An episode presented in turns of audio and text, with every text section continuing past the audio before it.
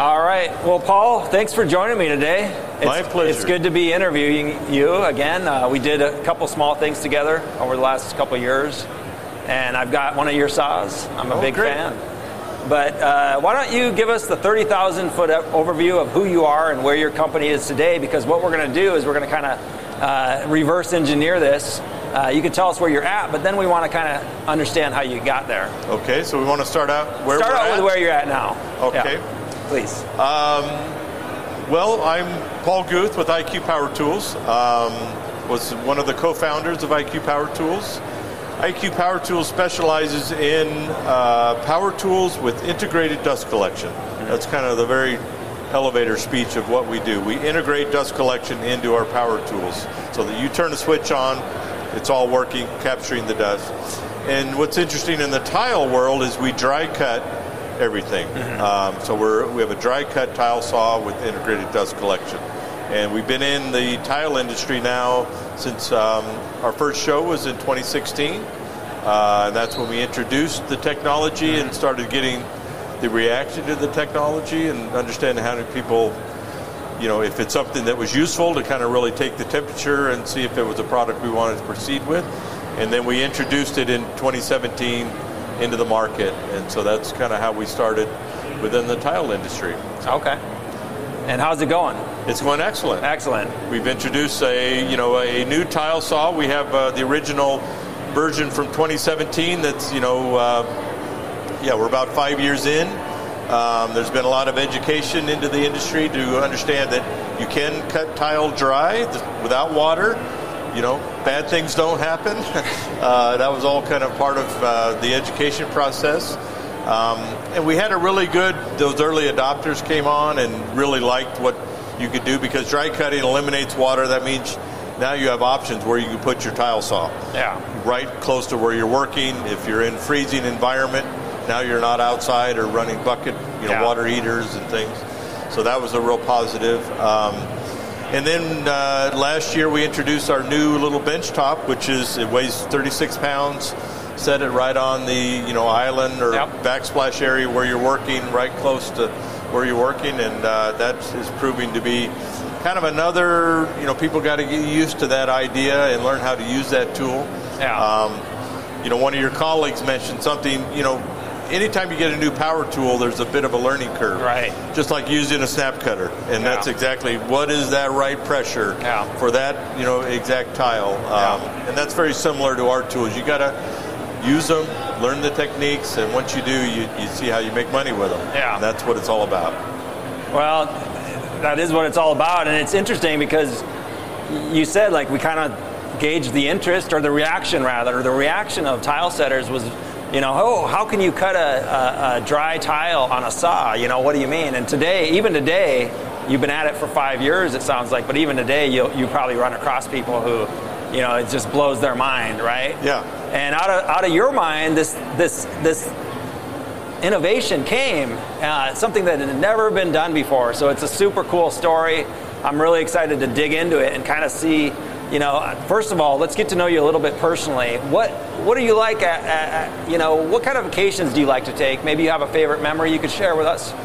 Favorite vacations? Um, you know, I love traveling. I love, you know, Europe is a great place. Mm-hmm. Yep. Um, yeah, now I travel all over the world, you know, Asia, you know, and, and really, I guess me as a person, I love learning new things. Yeah. Um, and at IQ, we're always doing something new. Uh, and I tell people that, you know, that work there, if you don't like learning new things, this is not a great place to work. Right. Um, but that's me personally. I just love learning new things. I love going to new places, see uh, the technology that they use, and even the you know transportation systems that you know we in America think we got it all figured out, and Right. we do. It's a you know great country, and there's a lot of great things here, but other parts of the world have some pretty neat things. They're you know that how they're using technology, uh, how they're using transportation, Yeah. how they invest in you know infrastructure, those types of things is very interesting. But um, y- you know, so those are exciting things to me. You know, traveling Yeah. is probably one of my favorite things, which is I'm fortunate to be in a business that requires travel, and I love to travel. There So- you go. Cool. So that's well, I love that a little answer. piece of me. So No, I love that answer. I really appreciate, you know, you sharing that, and it's interesting because you're right. Like I, you should pick up different techniques from either other contractors, other trades, even. You know, one of the things. Uh, when I start, first started listening to podcasts, there wasn't a tile po- podcast, but I really wanted a tile business podcast. But I just started listening to other industries. You know, I didn't care if it was real estate or you know anything entrepreneurial and it was amazing the things I learned from different perspectives. So if we close ourselves off, if we're just so zoned in, I mean, you're just going to keep doing the same things you did every year. But if you travel and look at the way people are living or doing things or innovating, uh, was that part of how you got your idea to, to come up with IQ, the dustless power saw? Uh, not not really. Um, you know that really goes back from my work experience. Um, Perfect. You know, and I don't know if you want to go. Yeah, I'd love to. I'd next. love to jump into your Um, contractor life. You know, back before you were IQ. Yeah, so really it came from my family. Uh, My father was a mason contractor. My great grandfather was a farmer slash contractor slash entrepreneur. You know, you know, back in the Yeah. day, you basically, however you needed to, you made to make a living. Well, I love farmers because they're always innovating on the fly. Yeah. You know, I mean, I, I come from a farming family too. It's like they, if they don't have it, they make it. You know, they got machine shop. You know, whatever they have, it's Yeah, like they're building this outbuilding or Yeah. creating this tool, Yeah. which is, you know, contracting falls right into that because, you know, a contractor is, you know, first and foremost a problem solver. Ah, So yeah, I got a, a job to do. It's a set of blueprints. You know, those are all the problems. Right. Now I go to the job site. It's its own problems with the logistics or the weather or whatever. You know, the power supply or lack of power or whatever. Um, and so you start solving problems. yeah. Um, so, like I said, my, my father was a mason contractor, and we grew up. You know, summer times you went to work. You know, when you you know ten years old, you got in the truck with dad and you went to work all Right, summer long. right. And you start learning basically how to work. yeah. Um, and then you know, as I got older, you know, when I was uh, 20 years old, I got my contractor's license. Yeah. Um, so, and you, you're given a set of plans, and when I was 18, here's a set of plans. It's a storage facility, you know, and here, son, you go build that. Yeah. And I'm like, okay, this is how you do it. and uh, and that, that's just the way life was then. Yeah. Um, and so that's how my life started, and you know, that's how you start your life to gain experience. So. Okay. And and did you have your own contractor business? Your I own did. masonry business? Yeah, so I actually Or- had my own uh, general contracting business. I have my own general contracting license in California. Uh, I did a lot of uh, masonry structures. That was kind of our, you know, my background. I'm a mason by trade. Uh-huh. Um, so you know, using trowels is you know first nature to me. Yeah.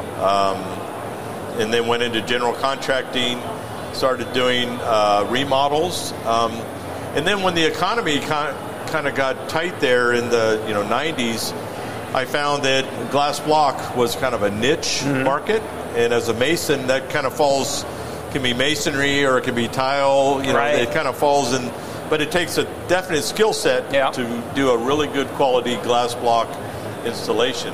And uh, and that was very popular, you know, after Miami Vice, and Mm-hmm. Right. you know that look was very Everybody had to have it. Yeah, and I Yeah. lived in California. It it was a pretty Yeah. popular. So I had a kind of devoted business to just doing glass block. Well, Okay. that put me in a lot of bathrooms and renovation areas and showers and and people that I started working for said, "Why don't you just start doing the tile and doing the other stuff?" And and then that was uh, kind of how that started. And interesting story. Uh, another individual in the industry. I don't know if you know uh, Armin of Tabby Tools. Sure. Yeah. So um, Armin lived in Connecticut. Yeah. He, you know, to people that don't know, he patented a lot of little spacers and ham, you know, a lot of little tile tool related Yeah. uh, things. He patented them. Well, Armin, um, I was working on the same job in California with Armin. Uh-huh. Uh, Armin would come out to the West Coast and work, you know, stay with relatives, you know, while it was cold in the East. Yeah. And Armin had to go back to Connecticut. Some patent issues had arisen, and he had to go back to California or Connecticut, Uh-huh. excuse me. And he was in the middle of this job. It just started this job, and the contractor said, "Okay, Armin's leaving. You know, Paul, I- I've seen what you can do. Why don't you just step in here and finish Right. the job for me?" And I'm like, you know, this was all marble and and uh, travertine and granite. Yeah. polished edges, you know, really, you know, high end stuff. And I said, well, I, you know, I don't, I don't really know how to do this stuff. I don't do it. And he said, you'll figure this out. And Armin's nephew is here. He, you know, he's going to stay. He lives in California. Uh, so, you know, I picked up my helper, which was, Yeah. uh, his name was Rex. He's Sure. Armin's nephew. Ready to Uh, work. yeah. Yeah, and yeah. He, he, and they just prepped all the pans and did all the mud work. And so we, we started uh, laying the marble, and you know, and that was kind of the beginning of how I really got into tile, you know, on a day-to-day basis. So I was doing tile and glass block, um, and so that's, you know, I did that for several years, along with other masonry jobs, and and then when the economy got better, we kind of expanded Yeah. out. So Okay. so that was the beginning. Um, as I go down my career, uh, in the late 90s, um, my brothers, I have you know, uh, three other brothers, and they all had their own masonry construction businesses. Sure. Um, and they were all doing their own thing. Well, in the, in the end of the 90s, my brother came to me, my brother Joel, Yeah. and said, "Hey, you know, I'm looking for somebody to kind of help me manage my business and do the logistics and organize because he had he had about 150 guys working for him, so Oh, he had a major Yeah, yeah. a major uh, you know uh, concern going, and so I I ended up stopping my personal business and went to work with him. Okay. Uh, and that was, you know, large masonry construction projects, municipal, schools, uh, military projects. So Yeah. it was, you know, you, you got high quality uh, standard of safety, quality, and uh, the logistics were just a nightmare. So Yeah. uh, really kind of took me to the next level from a commercial construction uh, in managing that uh, type of business. And really, what came out of that is, you know, we were trying to manage our respiratory protection program, Right. Which is Sure, wearing face huge. masks. Yeah. Um, we were trying to do everything we could with OSHA. Yeah, and with compliant. 150 people, the spotlight's on you. Yeah, Yeah. and uh, and that was real challenging because you, you know, a respiratory protection program. If a guy's going to wear a respirator, he's got to be fit tested, Yep. individual. You Yep. got to send him and get a nurse to say do a pulmonary test, which is measure how he breathes, how his lungs are functioning, to allow you know him to put on a respirator, which adds stress to the lungs. Right. So he's got to pass those types of tests. He also cannot be a smoker, and he also cannot have facial Mm-hmm. Can't have hair. a beard. Yeah. So me and you couldn't qualify to wear a respirator. I remember that. And so, you know, that makes us go, man, half my workforce, I can't put respirators on. Right. We need to focus on capturing the dust. And that's really what focused And us that was really the, the birth of the idea. That was the problem. And then, uh, in the meantime, my brother Joel had invented uh, a masonry saw, a very small, portable, 14-inch masonry saw, Okay. which he took to another manufacturer and licensed to them. And it was a dry cut masonry saw. So if anybody's been out there and, and just dry cutting masonry, it looks Right. like you've set Oh, yeah. you know, the place on fire. Yeah. I mean, it's a huge smoke of dust, It's a huge silica issue. dust. Yeah. So when that manufacturer that was started in '95, you know, in in 2000 they finally brought it to market, and we bought the first 10 of these machines, put them on our job sites, and of of course we're out there just ripping off cuts, and you know, dust Yeah. is going everywhere, and so then that became the dust in the air was a huge issue. Yeah. Um, so that was the problem that we had to solve next. Um, and that's when we actually, you know, uh, I worked at the company and I'm kind of an amateur fabricator, you know, inventor. Sure. You know, like you said, farmer, Yeah. contractor, problem solver. Um, so I went out in the shop and back and got the welder and, you know, made the first Yeah. uh, dust extractor with the masonry saw. We bought some heavy duty semi truck filters and put those in there. Um, bought like a dust collector from uh, you know one of the wood supply shops um, and built our first dust collector, and that was in probably about 2001. yeah. Uh, we did that, so that was really you know we applied something to the problem and found a solution. Nice, nice. Well, that's what an innovator does, right? An inventor, an innovator, an entrepreneur looks for a problem, finds a solution. You mentioned that huge dust cloud. I'm familiar with those dry cut saws, and anybody who's seen them in action is familiar with it. And I'm very familiar with a tile saw, which, you know, we create sometimes five pounds of sludge within a couple days, right, of that tile dust basically that's captured by the water.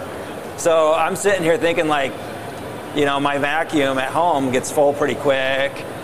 These machines, I mean, you must have had some insurmountable challenges inventing this thing. What were some of the first hurdles that you had to overcome that you remember thinking like, how am I ever going to get get over this? Yeah, it was really the amount of dust. You don't realize, you know, that huge dust cloud is volume. Uh-huh. I mean, it's a lot of dust. Yeah. Um, and the other one is, you know, the speed of the blade cutting through. The dust coming off of a blade is traveling at about 180 miles an hour. Wow. So you got to have, you know, I kind of liken it like a catcher's mitt Yeah. ready that is capable to capture that Sure. dust because you can't just put a wall there and some, you know, uh, you know, add, uh, you know, a wind speed of five miles an hour that is going to catch 180 miles an hour. Okay. So you got to develop a, a dust collection system that is comparable to the dust speed of the, you know, coming off of the blade. Okay. So that's part of one of the fundamental things we had to learn. Controlling the dust, don't create bounces and things like that. So there's a lot of uh, technology and um, iteration, you know, testing that we Yeah. do just to figure out how to, you know, make all of this work. And that was one of the big things is, uh, you know, the amount of dust that we capture, managing the filters, how do we do that, and being able to clean the filters. Because, you know, a lot of people have these filters that you saturate a filter and then you take the filter out of whatever the machine, go over to a trash can and you bang it out. Yeah. You're standing there and, you know, all this dust is, you know, you're doing. Coming back anyway. Yeah. Yeah. Yeah. It, you didn't spread it all over the house, but Right. you're still breathing it. You might breathe it in. So um, that was a big challenge figuring out how to manage that dust from the cut all the way to disposal. yeah. And so, th- you know, that was a big. Uh, but I can tell another you, because we work with tools, we're tool guys, we understand, you know, what a job site looks like, what the challenges are on a job site. You know, we try to manage and solve those problems within that context. And I think that's one of our. We have a unique perspective in that regard Yeah. because we come from the field and. You know, we're masons and tile and contractors ourselves. So Yeah. Were there any obstacles along the way that you were like, I can't do it? It's not going to work? One of yeah, I mean, then then you have breakthroughs. That's Yeah. what you know. Invention is all about Right. breakthroughs, Right. and you never know where that breakthrough is going to uh, lead to. And really, one of the big ones was the spin filter, Yeah. and that's you know something that's on all of our tools. Prior to that, we were blowing things into a bag, or we were you know had filters that had much less life. Uh-huh. Uh, and you had to manage them somehow. Um, but once we happened on the spin filter, which is very simple, you're spinning a pleated filter across a tab, kind of like putting a card in your spokes of your bicycle, you know. Yeah. Um, but it's very effective, simple, durable, and effective. And that's, you know, when you got all of that, you have an elegant design, and that's a perfect invention right there. Nice. In my book, is when it's uh, you know solves all those problems in a very simple way. Well, you made that sound easy. Like, well, you just, you know, that's where the innovation comes from, right? But what what would you tell a young inventor or entrepreneur, like, if they're if they're at that wall, what would you tell them? What's your best advice to get, I have a group of guys breakthrough, that get through the breakthrough? Yeah, I have a group of guys. Um, whenever we're trying to solve a problem, I tell them, go do something. Yeah. I don't care what it is. I don't care if it's wrong. Go do something because something, you're going to turn over some rock or do this that's going to lead to that, that's going to lead to this, and that, next thing you know, you got a breakthrough. So take action. Take action. Go do something. Don't sit there and go, I can't, I can't do this. this I don't know how to do this. Let's try Well, stuff. just go out there and do something. I don't, do something. Yeah. And I would say that, you know, even that's a, I think it's a great life lesson. If you just want to sit at home and says the world is no good, everybody hates me, I can't get a job, I can't, I can't, I can't. Yeah. Sitting on the couch doesn't get it done. Right. Go do something, and something will pop up. You go to the store and you meet some guy that needs a helper that, you know, you don't know what that turns into. It's just so. Yeah, that's great advice. I love Yeah. it. I love it. Uh, what's been the most surprising thing that you've learned on this journey? Um, I, I guess it's just the, um, you know, I love inventing things and coming up with new products. I, I really love coming to trade shows like we went to the first one in 2016 and showing the tile industry that you could take like cutting a blade dry. cutting with the blade. And I, you know, I used to tell them, I'd make a cut, and there'd be like, you know, and I'd almost like, ah, you know, pull down my sleeves. It's not a magic trick. Right. This is innovation. And then I would even tell them, hey, make a cut, grab the blade. I dare you. You know, and they would be like, yeah, they think it's blazing yeah, it's hot. Gonna be, that thing could be red hot. Yeah. But no, I mean, that, and that was all part of designing the blade was a huge step that we had to go through to successfully dry cut, keeping the blade cool that works with the system. Yeah. Um, because at the end of the day, if the blade doesn't cut, it doesn't matter yeah. what dust collection or anything else. So yeah. No, so those are just some of the really uh, kind of entertaining things along the way. Sure. And, uh, getting people's reaction. And then you know it's always enjoyable to meet people as well, and yeah. and uh, become part of the you know different social communities that are out there that support the industry, which is great. Yeah, yeah. Well, it, you guys do really well with that. In fact, I know you've launched a, a new Facebook group, I believe. Do you, do you, remember the name of it? yeah, it's uh, Built with You in Mind. Built with You in Mind. Yep. If anybody's on Facebook, you can check out Built with You in Mind. Um, and what, what's basically the intention with that group? Really, it's uh, you know trying to com- connect with those communities even more. You know, kind of like even what you're doing or other social media channels.